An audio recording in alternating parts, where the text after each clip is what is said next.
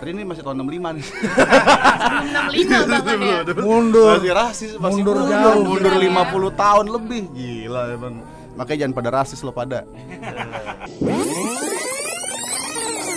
Ada satu film tahun-tahun 2008 judulnya Lawang Sewu.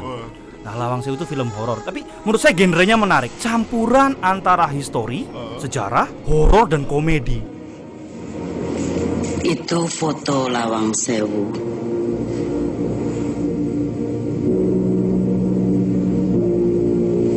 Lawang Sewu. Gedung seribu pintu. Selamat pagi, selamat siang, selamat sore, dan selamat malam Kapan pun kalian ngedengerin podcast ini Sekarang kembali lagi di Hamburger Podcast by HRWG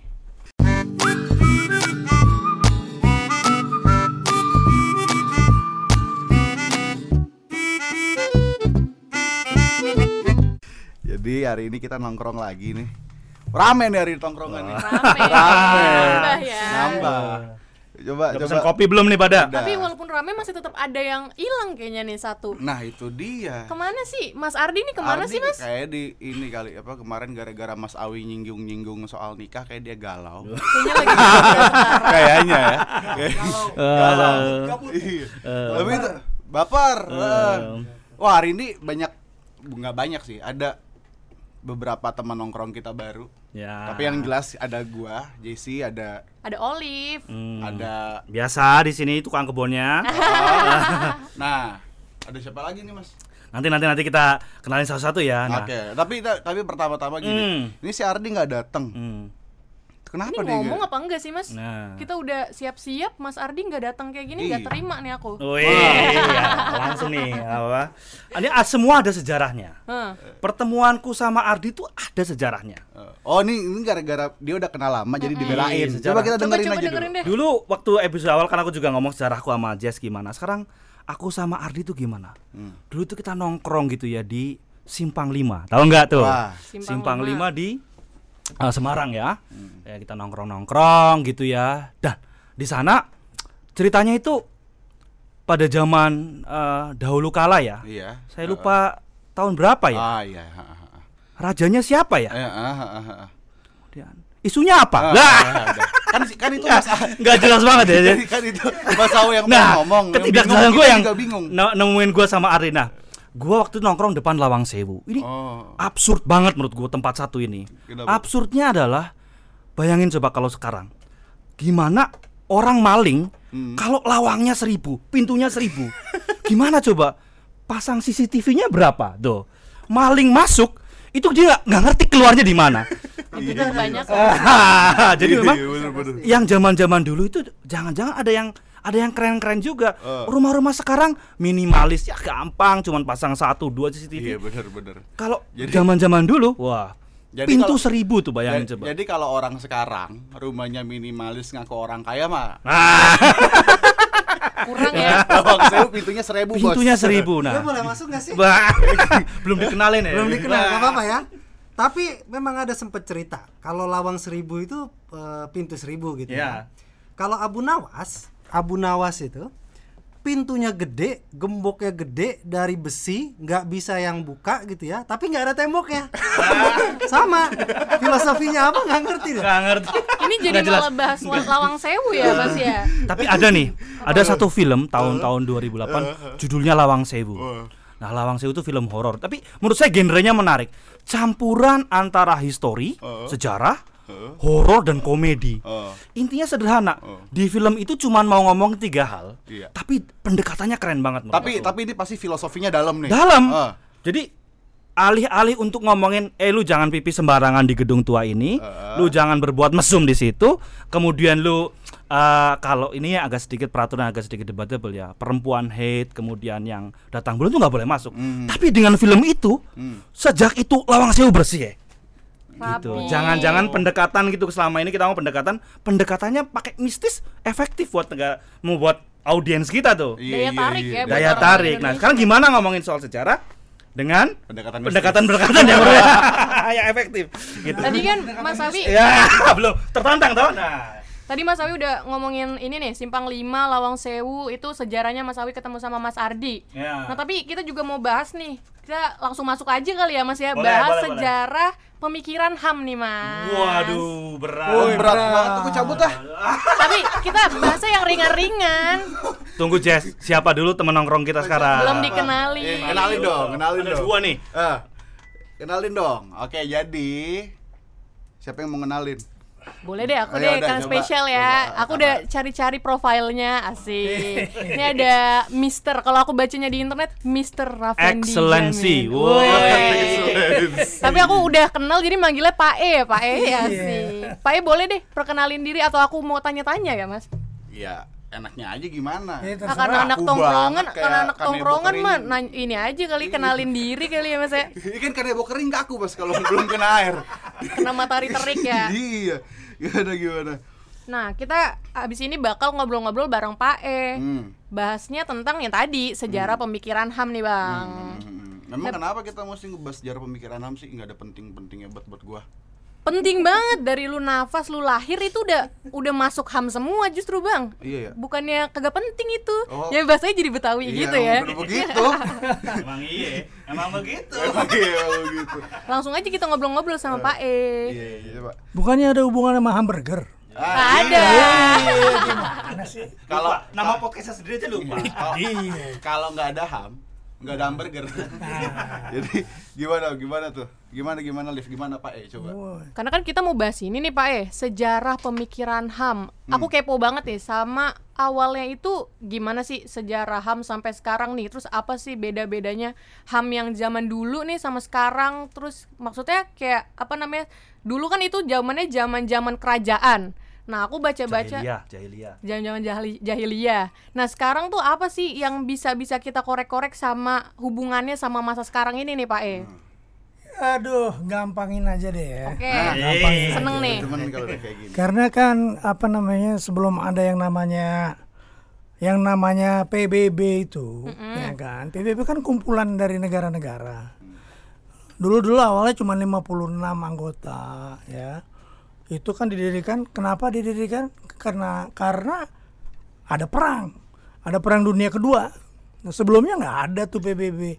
Ada yang namanya Liga Bangsa-Bangsa. Betul. League of Nation katanya. Itu ini ya, Bapak kompetisi bola. Liga ya. Itu ada hubungannya emang dulu, cuman belum ada dulu professional football. Pikir Udah liga dibikin. Kayak Liga Italia gitu. Liga Dibikin League of Nation itu, tapi dia gagal, bubar Oh, sendiri. oke, oke. Bubar sendirinya karena negara yang berkuat, yang kuat ketika itu waktu itu emang Amerika udah kuat dari dulu tuh ya. Hmm, Jadi dia udah apa namanya nggak nggak nggak committed gitu sama League of Nation. Hmm. Akhirnya ada penyerbuan ke Itali, nggak bisa dicegah. Waktu itu si Jerman tuh kalau nggak salah. Hmm. Tunggu tunggu tunggu. Itali, Itali nyerang Ethiopia. Mussolini ya. Oh, zaman Mussolini Itali. Itali nyerang Ethiopia terus ada invasi lagi di apa namanya di satu negara lain pokoknya nggak bisa dicegah Oke. sama League makanya bubar tuh League of Nations terjadilah perang dunia pertama nah eh, sampai perang dunia kedua 39 tahun 39an nah setelah perang dunia kedua itulah baru tuh yang namanya orang ngomong wah dunia ini perlu diatur nih Oke. ya. Sejarahnya dulu memang ada zaman kayak tadi raja-raja kan Ya. Nah, emang kalau zaman raja itu apa artinya? Kan feodalisme, monarki absolut, ya kan? Nggak ada konsep demokratos tuh nggak ada. ya. Raja-raja yang berkuasa. Iya. Walaupun pemikiran, kita ngomong pemikiran nih, Mm-mm. pemikiran demokratos itu kan udah dari zaman Yunani dulu. Ya, dari Itu siapa dulu pertama kali tuh kalau ngom- yang ngomongin Demoskratos itu Pak? E? Aduh, siapa tuh yang ingat tuh? Zaman dong. zaman dulu belum ada hak juga dong Pak. Zaman kerajaan dulu belum ada hak juga. Nih Bro Eh, Hafiz dulu, nih. tar dulu. Nih kenalin dulu nih. Dari Udah tadi panas aja. Oh, dari dikenalin. tadi udah ngobrol, belum Ini gue memperkenalkan nyindir diri. sebetulnya. Iya. Ada aku di sini. Main kenalan. Kenalin lah Bang Gue Jess. nggak dikenal kenalin ya, ini gue sabet aja deh. Iya deh. Abek, abek. Gimana gimana gimana? Gimana Bang? Bang Hafiz iya, nih. gue nanya sama Pak E, berarti zaman dulu di kerajaan belum ada HAM dong? Atau gimana sebetulnya? Ah. Iya, karena ya yang namanya HAM, hak asasi manusia itu emang belum ada konsep konsep HAM di zaman kerajaan. Karena yang paling berkuasa di situ kan ya raja. Nah, lu, lu untung Absolut, ya. untung untungan aja lu kedapatan raja yang baik, ya kan? Iya iya iya. Wah, Siddhartha Gautama tuh raja, Iya. iya kan? Pangeran, tapi dia, pangeran dia. ya, Pangeran. pangeran. tapi nggak sempat jadi raja dia. Nggak sempat jadi raja Nah, dia. pangeran. Tapi kan itu dari keluarga Ningrat, dari Iya. sebuah kekuatan feodal, Iya, gitu iya. intinya. Yang Tapi toh baik deh. Yang gue denger banyak raja-raja jolim pak eh. Nah, berarti memang gak ngormatin ham gitu ya. Itulah, Tapi- itulah istilah dizolimi itu dari sono kali ya. Oh iya benar. Tapi kalau ngomongin soal feodal, gue pernah baca tuh satu tulisannya si Pram tuh. Soal gimana orang-orang Jawa pada zaman dulu itu di depan orang-orang tua ini nggak usah ngomong raja gitu di depan orang or- di depan orang-orang pejabat gitu dia mesti jalan nunduk-nunduk Nunduk. beringsut. Gitu, Capek kan? capek banget ya kita sama yang ada jalan bentar sakit punggung gitu kan nah kalau jabat itu kan si Pram itu juga ngomongin zaman-zaman Arok Dedes gitu-gitu tuh dulu tuh ya Pas banget nih Tunggul- bang Tunggul. ngomongin Pramudia Anantatur ini sama orang yang tepat. oh, iya. Alasannya apa? Olive tahu nih. Olive tahu nih Olive Oh. Olive research. Kebanyakan ngecek background. Udah dari kapan tahu dia stalking? Hmm, tadi foto bareng. emang pancingan gue pas banget ya? Iya pas banget. Jadi hubungannya sama ham apa itu? gimana tuh? Kalau berarti kan itu kayak apa sih? Orang dibedain banget gitu lo raja sama bukan raja dibedain. Oh yang bukan raja mesti jalan nunduk-nunduk. Begitu dia ngomong salah sedikit Hukuman, hukuman mati, kan Hukuman mati. gila kita ngomong dikit hukuman mati gitu jadi di, itu kalau di zaman Singosari itu gitu-gitu juga ya Singosari Majapahit gitu-gitu Soal Singosari aku punya cerita nih ya. gimana gimana Jadi tuh si. Arok itu itu kan sebenarnya anak buangan aw- awalnya itu. Heeh. Nah, kemudian kan Arok, dia diasuh sama Loh Gawe gitu ya. Kemudian setelah dia tertarik sama istrinya Tunggul Ametung tuh namanya Dedes. eh, Dedes ya kan. Kemudian dibunuhlah tuh si Tunggul Ametung. Nah, kemudian dia membuat semacam kayak pemberontakan-pemberontakan gitu kan. Nah, habis gitu ya udah eh, anak tirinya Arok justru yang bunuh Arok. Kemudian tujuh turunan saling bunuh membunuh itu. Dan eh, itu salah eh, eh, pakai kerisnya empu gandring. Nah, Nah, di situlah itu persis tahun sekitar eh, 1200-an di mana mungkin di itu Inggris karma ada ya. Magna Carta atau apa. Di sini masih Masih bunuh-bunuhan tuh. nah makna carta tuh gimana tuh maksudnya makna carta apaan sih mas Iya nih. Kita ngomong-ngomong makna carta cabut tuh apa? Piagam besar tuh. Dari Ken Arok ke Magna Carta. Kenarok emang tahun berapaan? Ya 12 eh, 1222 lah maktinya dia. Iya betul. Magna Carta itu 12 15. 15 persis. Jadi pada saat di sini masih zamannya Arok sama Tunggul Ametung bunuh-bunuhan. Magna Carta itu siapanya Ken Arok itu? Jadi di sini waktu itu Arok dan Tunggul Amatung dan keturunannya bunuh-bunuhan. Bunuh-bunuhan, Di sampai sono- tujuh turunan. Di sono ada makna carta. Emang di sono bunuh-bunuhan juga? Iya dong. Awalnya semua bunuh-bunuhan. Oh gitu. Sebetulnya Magna Carta pun adalah awal ya awal gagasan pikiran soal hak itu. Oh. Itu yang kemudian memisahkan antara apa namanya? Ya ma- harusnya ada satu sistem gitu di mana hak itu bisa dijamin. itu awal-awalnya gagasan. Kekuasaan gitu. dibatasi. Ributnya antara lon- landlord landlord di Inggris itu dengan raja Inggris karena dia mau mau mutlak-mutlak aja. Maka sejak sama itu ada perjanjian antara kelompok bangsawan di Inggris sama rajanya membuat piagam besar bahwa kekuasaan juga kekuasaan raja juga dibatasin. Itu pertama-tamanya. Jadi gagasan utamanya adalah supaya si kekuasaan itu nggak absolut. Betul. Betul, Berarti, betul. nah itu kan itu dasarnya HAM tuh. Berarti HAM kan juga bicara soal gimana kekuasaan bisa dikritik. Betul ya? Betul. Berarti berarti kalau ada kekuasaan yang nggak mau dikritik, Hah? pelanggar HAM. Ya. Berarti kalau ada kalau ada pasal penghinaan terhadap presiden, pelanggar Lu semangat banget kalau balik-balik ke situ lagi. Tapi gua mau ngomong berarti ada banyak dong eh, sejarah soal HAM yang sebetulnya kalau digali satu-satu ya dia jadi bisa dikatakan ya kayak tonggaknya gitu kali ya. Ada makna carta Islam juga begitu dong Pak E. Kalau gue boleh klaim gitu ya, secara gue orang Islam ya kan lulusan UIN pesantren lagi kan. Asik. Karena ya itu tadi kalau misalkan makna carta kita anggap sebagai pembatasan kekuasaan yang otoriter gitu ya kan, berarti Islam waktu itu juga mengatur kehidupan yang enggak otoriter tadi gitu loh, Hmm. supaya orang nggak ditindas segala macam gitu ya. Dunia Mungkin Islam tuh zaman itu zaman siapa? Dunia Islam itu awal mula kegelapan sih sebetulnya. Hmm, Tapi yang paling yang biasanya dikutip sama ustadz-ustadz itu ya piagam Madinah lah abad ke-7 gitu kan. Hmm. Abad ke Abad ke-7. Hmm. Itu zaman Nabi. Gue juga belum lahir sih. iya dong. Waduh. Nah, itu Iya. Oke. Jadi urutannya emang gitu ya. Jadi memang ini menarik karena dia udah menyebutkan soal tradisi dan sejarah nih, Islam, tradisi pemikiran dan sejarah Islam serta tradisi apa perkembangan masyarakat dalam Islam. Nah itu dari abad ke-7. Magna Carta baru abad ke-13, abad 12. Jadi kan ada 700 tahun bedanya. 500 500 Pak. 500-an, 500-an tahun. Nah, ah, tapi yang menarik itu dengan HAM yang kita kita kenal sekarang, orang suka bilang gini, lu ngapain lu percaya sama HAM? Itu kan produk barat. Hamburger. Hmm, iya iya hamburger. Gitu. Lu kan produk barat terus terus. Nah, terus Tapi ya bisa jadi kan karena kalau gue selama ini Pak ya ngobrol ketemu orang gitu ya, bisa jadi karena ya mungkin karena nggak tahu lah ya.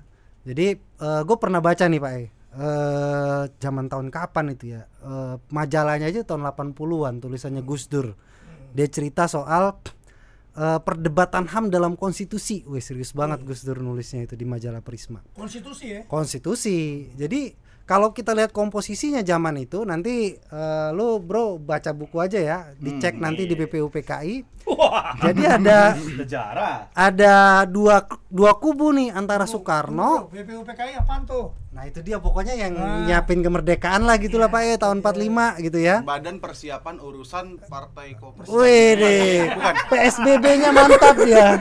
Bukan PS eh PSPB, PSPB ya PSBB. Terus, Nah. terus. Eh, jadi ada dua kubu nih Soekarno sama sama Yami sama Supomo ya kan? itu penolak HAM lah bisa dibilang gitu. Kubu kedua itu ada Yamin sama Hatta. Nah ini dua orang ini getol nih pengen agar HAM itu masuk di konstitusi. Hmm. akhirnya undang-undang 45 kita yang awal itu hasil perdebatan dua orang inilah kira-kira. Empat orang ini ya. Tahun 49 Supomo nih katanya kalau dari tulisannya Gus Dur ini yang gue baca Supomo ini pergi ke Belanda nggak tahu ada urusan dinas atau apalah pokoknya ya. Tahun 49 dia balik. Mampir nggak? Mampir nggak? Hah? kayaknya lama bro. Naik kapal gitu ya. Nah dia balik. Akhirnya waktu itu eh, politiknya berubah gitu pak ya katanya. Eh, Supomo justru orang yang paling getol untuk memasukkan aspek HAM di dalam konstitusi. Nah, kalau lu lihat nih, Bro Jess gitu ya, di dalam konstitusi RIS itu HAM-nya paling banyak. Nggak, konstitusi RIS Republik Iya. Indonesia Serikat. Tahun tahun 4950. Ya. Gitu. Ya karena itu terkait dengan soal pemikiran ya. Iya. Itu terkait dengan perkembangan penulisan draft ya, draftnya Duham itu, deklarasi yang PBB itu mulai tahun 46. 46 sampai kemudian 48 baru dideklarasi. Iya iya iya. Ya, nah Draft- itu berarti pemikiran-pemikiran itu udah ber- ada juga di dalam pikiran Supomo dan kawan-kawan yang mengikuti perkembangan peradaban kemanusiaan ini. Bisa jadi. Jadi bukan soal Arab, eh, soal Arab, soal Barat atau soal Iya, mana gitu ya. Iya, Tapi iya, ada iya. ada juga sih masih terklaim Oh, gitu. gitu ya, iya, iya, Terus iya, kita bilang begini, eh coba kamu lihat siapa sih yang nulis di sono. Nah ternyata di sana bukan orang Barat aja. Hmm. Di situ ada ahli, wakil dari Lebanon. Dia mewakili dunia Islam. Iya iya iya. Ya, Terus? bahkan Pasti kemudian bahasa ada Arab tuh orang yang ngomong Pak. ya? pasti bahasa Arab, Lebanon, Itu bahasa resmi. Kemudian dari Cina, itu dari awal Cina itu menjadi Pak, bagian. kalau ngomong Cina jangan lihat-lihat saya dong. Jadi gitu, jadi itu eh, lebih ya namanya juga orang ya, lebih ke soal propaganda lah bilang itu punya Barat hanya untuk cuma nolak tapi kagak punya data, kagak punya argumen. Nah, oke, oke. Tapi tapi oke, itu itu ngomongin ham pemikiran-pemikiran segala macam. Tapi kalau dia sekarang secara garis besar itu kan ham itu kan eh, ada dua tuh Pak ya, eh, rumpun itu ada hak sipil dan politik, kemudian dan ada hak apa lagi satu lagi? Apa? Ya, ekosop gitu-gitu kan. Nah, ngomongin tadi Lu lupa hak-hak atau sipil apa, nih, Bang. apa nguji gua sih? Guji aku deh kayaknya, Mas. Kayaknya ngetes ya lu. Iya. Ya gue pegang contekan. Tadi kan Bang Jas ini nih Pak, eh aku mau nanya juga hak-hak ngomongin hak sipil sama politik tuh. Itu kenapa sih emang harus ada pengaturannya, harus diatur. Terus dulu kan juga perempuan tuh kalau nggak salah banyak banget yang nggak bisa ikut atau terjun langsung ke politik. Eh, baik itu dia nggak boleh ikut pemilu atau bahkan mencalonkan diri untuk dia maju sebagai wakil lah gitu. Itu gimana Pak E? Bener banget. Jadi awal-awalnya waktu Duham itu dibuat tadi tahun 46 kan, 46 sampai 48. Memang gagasan untuk kebebasan perempuan di dalam masyarakat, dalam politik belum ada. Hmm. Nah, baru dia muncul ketika Duham sudah diresmikan ini ada yang kurang nih. Ada yang kurang karena eh, apa? Setelah itu muncul gerakan-gerakan perempuan yang kuat untuk membela hak-hak perempuan, baik di terutama di kebetulan di Eropa juga ya. Nah, akhirnya dia memperjuangkan memperjuangkan ide bahwa hak perempuan itu harus diakui juga sama dengan karena deklarasinya bilang ini deklarasi untuk manusia. Emangnya perempuan bukan manusia? Manusia Gitu. dong. Mulai dari situ titik tolaknya diperjuangkanlah hak perempuan. Sehingga muncul konvensi khusus mengenai perempuan. Hmm. Iya, iya. Ya. Tapi ini Pak E, gue pernah pernah baca juga tuh Pak E. Jadi eh, secara ya kan jurusan gua kan jurusan eh, NTCR ya kan. Lu tau nggak ini Jess jurusan NTCR Jess? Apa tuh? Nikah, talak, cerai, rujuk ya kan. Nah, kerjaan gua ngurusin itu aja tuh. Kerjaan gua ngurusin itu. Jadi gue pernah baca katanya kalau ah sayang sih lu Jess belum nikah Jess. Aduh, Olive juga. Ya bisa. Awi udah kelamaan, Pak E juga kayaknya udah kelamaan nih. Jadi kalau orang nikah itu biasanya dia eh, baca taklik talak namanya. Jadi Oke. taklik talak itu janji suci kalau tiba-tiba suaminya eh, meninggalkan bininya, Mm-mm. dia bisa otomatis cerai cuman bayar 10.000 ribu. Oh, Jadi cerita punya cerita Ah. di dalam tradisi Indonesia rupanya ini dari kerajaan eh, Cirebon atau mana gitu abad ke eh, 18. Hmm, Jadi maksud gua Pak E nggak nggak nggak nggak tepat juga kalau bilang Barat yang juga yang sibuk ngomongin soal hak perempuan gitu ya. Dalam tradisi masyarakat Indonesia pun sebetulnya udah dipikirin gimana nih Oke. perempuan jangan Nice, nice. ditinggal cerai, jangan di eh, apa jangan di, di ditelantarin gitu ya. Once nanti suaminya lakinya pergi segala macam dia bisa gugat ke pengadilan ke kerajaan waktu ya, itu. tapi kalau 18. kalau nggak salah itu ya. Jadi kan kema apa kemarin ngobrol-ngobrol, ternyata pada pada suatu masa gitu ya. Hmm. Di Indonesia itu pernah ada berlaku yang namanya sacred killing. ya. Maksudnya ketika si perempuan ketahuan selingkuh, kemudian dia harus membakar dirinya sendiri. Nah, itu kan hal-hal kayak gitu yang akhirnya oleh si HAM ini apa dicoba dihilangkan kan? Betul, betul. Itu kan itu eh, dalam tradisi dalam tradisi di eh, masyarakat apa timur itu kan juga ada itu yang istilahnya eh, apa namanya eh, honor killing. Honor killing. Bahasa Indonesia apa sih? Eh, pembun- Pembunuhan yang terhormat. Bunuh diri pembunuhan secara yang terhormat. Lo Ah. bayangin bunuh orang terhormat. Dari mana terhormatnya? Gila. Bukan bunuh diri. Jadi masuk ke pembakaran bunuh diri. Hmm, tapi ada yang dibunuh gitu. orang dibunuh atas das, atas nama kehormatan gitu kan. Iya, atas nama atas nama kehormatan. Nah, itu yang yang yang kemudian diperjuangkan juga dari eh, eh, persoalan hak perempuan itu. Ya, Tapi tadi balik ya. Pak E, iya belum dijawab tadi itu kenapa harus ada kenapa harus ada hak sipil politik? Kenapa harus ada hak eh, sosial, ekonomi dan budaya? Nah, tentu awal dari gagasan Duham itu, terutama memang kebetulan bukan kebetulan itu adalah konsekuensi atau konsekuensi logis dari sejarah. Ketika sejarah Perang Dunia Kedua itu selesai dalam bentuk kemenangan eh, dua kelompok. Hmm, iya iya. Dingin ya. Ah, Sejak itu, nah dua kelompok dunia itu kan dibagi kelompok kelompok Blok barat, sekutu blok timur. barat sama timur. Ah. Nah, ketika berhasil me- eh, menang terhadap Nazi, ya, terhadap pemerintahan Nazi, nah juga kan. dan Jepang, fasisme Jepang dan Nazi ya pada Perang Dunia Kedua. Kemudian eh, liberalisme itu yang menjadi titik tolak awal hak-hak individu. Sipol. Sipol. Sipil politik gitu ya. Makanya fokus pada hak Getol ya. sipil politik getol banget soal sipol. Sementara dalam tradisi pemikiran eh, sosialisme dan komunisme, ya, yang penting itu adalah proletariat. Hmm, sejahtera dulu. gitu sejahtera ya. dulu, Bisa makan dulu. bisa makan dulu. iya, iya, Pancasila Makanya makanya perlu diktator proletariat gitu. Iya, kan diktatoran proletariat. Jadi kepemimpinan masa itu dipimpin oleh diktator. Itu beda tuh, Pancasila tuh. Diktator beda sama Pancasila. penghabisan, bangkit dan Tapi ini menarik pak. Gua, gua, gua jadi kepikiran lagi nih. Jadi gue sempat mikir waktu itu, ini kenapa nih kongsi Hatta sama Soekarno nih pecah gitu ya? Dia kan di akhir-akhir itu nggak ketemu gitu ya. Jangan-jangan memang secara ideologis eh, perbedaan antara yang tadi pengen demokrasi, tapi di satu sisi ada yang pengen yang penting sejahtera dulu gitu ya. Ya ada banyak hal lah yang politis gitu ya, tapi setidaknya di pemikiran ini mereka nyambung, ketemu tuh. Ya, Hatta dan beberapa teman-temannya yang memang pengen hak eh, demokrasi dan kebebasan itu diutamakan gitu ya selain ekonomi, tapi di satu sisi ada juga nih eh, elit-elit atau funding-funding father kita yang memang mengutamakan kesejahteraan dulu. Meskipun nanti agak ya otoriter atau gimana gitu ya.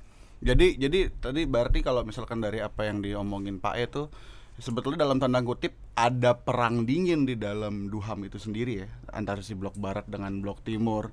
Blok barat pengen hak individu lebih diutamain, blok timur pengen hak-hak kolektif lebih diutamain, hak-hak ekonomi, sosial, budaya dan segala macam. Kali pasti begini, bukan ada perang dingin, memang karena dalam konteks perang dingin, nah negosiasinya adalah diwarnai oleh perang dingin tersebut. Perang dingin itu apa? Artinya kan sebetulnya perang tapi sama-sama tahu deh. Yang penting kita tahu batas, jangan sampai kita meledak nih, kan gitu. Nah, dalam menyepakati atau sepakat terhadap sebuah perangkat norma yang harus dijunjung bersama, tentu terjadi negosiasi yang intens. Ngobrol-ngobrol gimana nih cocoknya nih buat yang bisa memenuhi cara pandang blok timur, cara pandang blok barat. Kita lihat 20 tahun negosiasi itu berlangsung. Bukan sebentar, Bro. Dari Tapi 48 itu itu dari ya? 48 sampai sekitar tahun 66. 66 sama 67 itu ya Iya. 19 20 tahun tapi tapi gini Pak eh maksudnya eh, kan tadi kita bilang ada soal eh, pengaruh perang dingin di dalam Duham dan segala macam tapi kan juga pada pada periode itu itu kan ada beberapa peristiwa yang juga sangat menohok rasa kemanusiaan keren banget gitu bahasa gue ya. jargon sekali ya. Itu gue lagi ngebayangin nih perang dingin itu perang di barat lagi musim salju gitu. kayak Rusia musim salju juga. Iya kayaknya gitu. Nah, maksudnya gini, apa eh, waktu zaman perang, perang dunia pertama gitu ya, perang perang dunia pertama, kemudian Turki genosida bangsa Armenia, ya kan, terus di ada juga genosida Nazi Jerman atas kelompok Yahudi, Holocaust. Holocaust. Itu perang dunia kedua udah lu Ya, loncat lu. iya, itu perang dunia pertama Armenia, perang dunia kedua Jerman. Nah, terus eh, kemudian ada lagi apartheid di Afrika Selatan. Nah, itu kemudian juga melahirkan ini kan ya, apa diskursus soal rasisme di Duham itu kan, Pak? Bener banget. Karena apa? Karena kan apartheid itu kemudian eh, menjadi satu satu ikon yang mempengaruhi diskursus atau perdebatan dalam persoalan hak manusia. Ya kan apartheid itu kan meresmikan berdasarkan undang-undang bahwa warna kulit itu membedakan hak loh. Nah, padahal Duham nggak bilang begitu. Duham bilang dari pasar awal semua orang tuh sama. Bah, mau lu kulit apa, mau keturunan apa ya kan, Eh, mau eh, apa ya, lu mau percaya ini sama itu gitu, itu pokoknya harus sama. Nah, di situlah makanya kita lihat menarik ketika gerakan apartheid itu banyak ditentang oleh dua kubu ini. Jadi lucu nih dua kubu ini sepakat nih kalau apartheid nggak boleh ada. Ya, blok timur, blok barat sepakat. Oh makanya pak ya Nah. kalau dilihat sejarahnya kan eh, konvensi anti diskriminasi ras itu lebih dulu ya. dulu dia. Tahun 64 dia ya. Iya, 65. 65. 65. Berarti Itu di kita mulai pembantaian tuh. Oh, iya. Berarti kalau di internasional soal rasisme udah dibahas tahun 65. Udah Seka- disepakati udah disepakati tahun 65 di sini sekarang kita masih rasis Berarti ini masih tahun 65 nih. 65 bahkan ya. Mundur. Masih rasis, masih Mundur mundur, jauh. mundur Gila ya. 50 tahun lebih. Gila emang. Makanya jangan pada rasis lo pada. Nah, selain rasis nih, sekarang-sekarang juga eh, banyak banget isu-isu tentang eh, diskriminasi eh, nggak cuma sama ras aja, tapi perempuan juga nih. Aku sebagai perempuan nih merasa nggak nyaman hidup di dunia yang masih suka sweet sweet kayak gitu. Nah itu kan termasuk ada Emang aku cowok apaan ya? Ah, kan? Sweet tapi nggak cuma cewek juga eh nggak cuma perempuan aja sekarang ya mas ya Eh, laki-laki juga sering di ini bahkan sekarang juga udah lebih concern ke lebih yang ada transpuan dan sebagainya. Dan aku kepo juga nih pak E kenapa sampai akhirnya komunitas internasional itu mengadopsi Shido ini sendiri? Ya sama hubungannya. Ah, apa tuh? Aku se- pengen tanya-tanya juga nih. Konvensi penghapusan kekerasan terhadap perempuan. Hmm, hmm. Nah, jadi makanya udah langsung ah, pakai minjem istilah lu tuh menohok kan. ya Bayangin sebuah konvensi itu langsung pakai penghapusan kekerasan. Berarti memang kekerasan itu udah diakui oleh negara-negara itu banyak terjadi nih kekerasan terhadap perempuan dalam berbagai macam konteks masyarakat. Mau barat kayak mau timur mau selatan utara. Nah, makanya kemudian dibuatlah eh, konvensi yang spesifik untuk penghapusan kekerasan terhadap perempuan.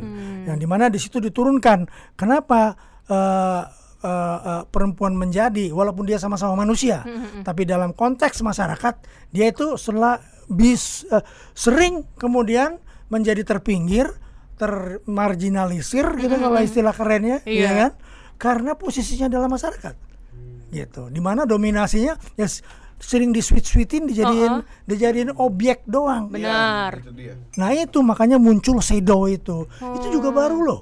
Nggak lama loh. 80 tahun 80-an. Tapi balik Itu lagi, Saya udah 80-an. jadi mahasiswa tahun 80-an. iya Udah dipecat 80. lagi. Eh, Bangga lagi. Keren, keren, keren. Dipecat kok bangga.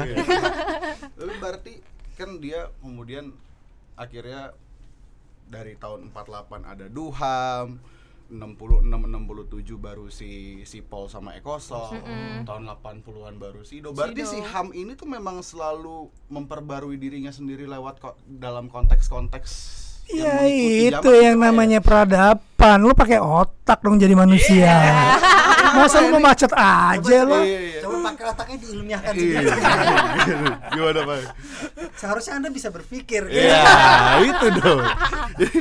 nah, tapi dalam konteks sekarang berarti kan juga harusnya ngebahas soal barangkali itu juga termasuk tuh ya hak atas internet gitu-gitu ya. Itu termasuk dalam HAM juga tuh berarti karena sesuai dengan konteks-konteks yang berlaku hari ini gitu ya, Pak ya. Bener banget. Hak ya. pejalan kaki. Jadi yang namanya jadi kita itu ya kalau kita mau klaim ya nih, kalau mau ngeklaim kita sebagai bangsa yang beradab, Mm. maka mari kita belajar dari peradaban kemanusiaan. Ambil contoh-contoh peradaban yang baik tersebut. Bukan peradaban yang biadab yang kita ambil. Kita mau yang beradab kan? Berarti selalu yang baik kita ambil. Nah, berarti proses berpikir kita sebagai keluarga, sebagai komunitas, mau komunitas ontel, komunitas terus terus menerus berada dalam satu berupaya untuk mencapai peradaban yang lebih baik. Sementara dunia materi kita itu berubah. Ya kan? Dulu mana ada kita HP, mana ada internet, mana ada apa tuh namanya eh, video conference, webinar, mana ada Zoom Zoom. Nah, Wah, oh itu merek ya, Ah, nggak boleh promosi, webinar. Nah jangan, jangan nyebut zoom lagi. itu itu Tapi disebut lagi barusan zoomnya. Itulah yang yang kita bilang tadi bahwa perubahan material ini tentu juga kemudian memi- memaksa kita untuk berpikir dalam rangka peradaban kemanusiaan bahwa ini juga harus diatur untuk peradaban kemanusiaan itu. Iya. Nah, dia itu kemudian si hamnya itu kemudian mengkontekstualisasikan dirinya sendiri segala macam ngikutin perkembangan zaman. Tapi hari ini kok yang aku lihat gini Pak ya, tendensi atau trennya itu malah pemimpin-pemimpin banyak yang cenderung anti ham nih Pak. Trump, Gue boleh pendapat nggak soal ini? Duterte. boleh ya. Ya. Duterte, Jadi gue pernah denger nih katanya memang HAM itu harus direbut. Hmm. Jadi kalau kita lihat sejarahnya ya, tadi dari Magna Carta, kemudian eh, sampai ke sini-sininya, biasanya ada ada peristiwa-peristiwa di mana orang memang eh, hak-haknya dirampas Hmm. gitu kan ngomong soal eh, perempuan tadi gitu ya perempuan dalam situasi yang memang betul-betul eh, terdiskriminasi mengalami korban kekerasan dan segala macam makna carta tiba-tiba ada sekelompok eh, bangsawan yang tidak diakui hak-haknya segala macam jadi memang hak itu direbut gitu loh Hak jadi direbut. karena memang ham itu ya eh, memaksa negara untuk melindungi warga negaranya Hmm. kecuali mungkin kalau bahasanya Iwan Fals ya wanita, wanita lagi Eh, apa manusia setengah dewa gitu ya. Nah. manusia setengah dewa yang tanpa disuruh tanpa diatur dia udah ikhlas gitu ngeladenin rakyatnya ngasih rakyatnya makan Tulus aja ngas- ya, iya tulus gitu kan. Nggak korupsi ya itu mungkin man- eh, manusia setengah dewa lah. Susah gitu loh. Mhm. kebanyakan ya otoriter makanya harus direbut gitu. Nah perebutan hak asasi manusia itu yang memunculkan tonggak-tonggak seperti ada sedau kemudian ada eh, CERT yang anti apartheid kemudian ada konvensi-konvensi lain atau instrumen-instrumen Hmm, lain kira-kira begitu Kira-kira gitu ya. Nah, tapi dengan yang tadi itu, Mas, dengan dengan si Trump, Duterte, kemudian ya yang lagi menggenjot pasal penghinaan presiden itu kan tendensi-tendensi otoriter tuh. ya kan? Nah, itu kemudian apa yang bakal terjadi di masa depan HAM kita itu, Mas? nah ini biar Ah, yang banyak makan garam aja yang jawab Nggak tadi gua agak terganggu tadi sama apa omongannya Jesse bilang bahwa HAM itu bergerak sendiri. Untung udah dikoreksi. Dia tidak bergerak sendiri. Itu adalah pergulatan. Pergulatan dalam pikiran yang kemudian dinegosiasikan. Kan begitu. Makanya direbut itu betul istilahnya. direbut. Nah, ini sejak awal memang ketika negara itu menjadi sebuah entitas, negara pun tahu bahwa dia akan menjadi potensial pelanggar HAM. Hmm, ya. Ya, ya kan? Nah, padahal kan yang duduk di negara itu kan gantian, ada sirkulasi dalam sebuah mekanisme pergantian kekuasaan, kan gitu. Apalagi yang demokratis, yang nggak demokratis saja juga ganti-ganti sebenarnya, walaupun yang top nggak berubah. Tapi intinya bahwa itu bukan suatu yang berjalan secara alami, tapi pergulatan kemanusiaan, pergulatan manusia untuk berpikir untuk mencari kehidupan yang lebih beradab. Itu intinya asasi manusia. Makanya dia berkembang terus, ya. Makanya kemudian ada semacam hak-hak baru. Sekarang ada hak terhadap eh, indigenous people, Ah, masyarakat adat. masyarakat lansia juga pak ya? Hak-hak terhadap para lansia. Dulu kan nggak ada dulu dianggap sama. Tapi karena mereka kemudian ternyata di dalam masyarakat itu ya dalam struktur masyarakat itu menjadi terpinggirkan karena dia tua menjadi terpinggirkan karena dia itu masyarakat adat ya. Karena struktur kekuasaan yang tak berimbang maka muncullah eh, upaya perebutan hak ini. Dan sampai sekarang ini belum ada loh yang namanya konvensi untuk indigenous people belum ada. Baru deklarasi. Baru deklarasi Oke. aja jangan Tapi- salah. Ini perjuangan yang terus berlangsung. Di kita pun berlangsung terus nih. Undang-undang masyarakat adatnya sampai sekarang kagak ada. Meskipun di dalam konstitusi udah disebutin ya diakui. Hmm. pada nggak baca konstitusi aduh. Pertanyakan ini. Bacanya duha. baca dong konstitusi. Konstitusi itu jelas pengakuan terhadap masyarakat hukum adat gitu. Hmm. Ada ya? jadi ada dicek lah Iya iya iya. Ba- tapi tapi intinya berarti kita mesti merebut gitu ya. Mari, Bu. Mari mari bung rebut tongkrongan Kalau caranya, cara konkretnya gimana cara kita ngerebut itu sekarang tuh Pak eh? Mas Hafiz, Mas Awi. ya lu Gimana jangan caranya? Jangan ngajak perang lah. Ya udah enggak, jelas. Enggak ngajak perang. yang penting tidak dengan alat-alat kekerasan. Hmm, itu prinsip ya. itu prinsipnya. Oke. Nah, bahwa kekerasan itu ya bisa luas kekerasannya. Kekerasan bisa eh, apa ya, yang paling penting juga dalam konteks kita itu kayak perjuangan bersenjata, kekerasan itu nggak bisa diterima di dalam merebut hak tersebut. sebentar gue pesen kopi dulu ya Oke. non non violence movement ya ceritanya ya. Jadi pa- harus pakai dengan cara-cara yang kita meng- mengutuk kekerasan kok kenapa kita harus menggunakan cara-cara kekerasan. Kurang lebih segitu ya. Tapi gue tadi memang sibuk ngurusin ini nih operator karena Bung Ardi nggak ada nih jadi. Iya. Ya udah, berarti intinya sekarang kita mesti rebut HAM itu sendiri gitu ya supaya dia kita kita jadi penggeraknya ya gitu ya supaya dia kemudian di kemudian hari dia bisa sa- lebih terkonteks boleh dengan peradaban-peradaban. Bukan hanya merebut ya.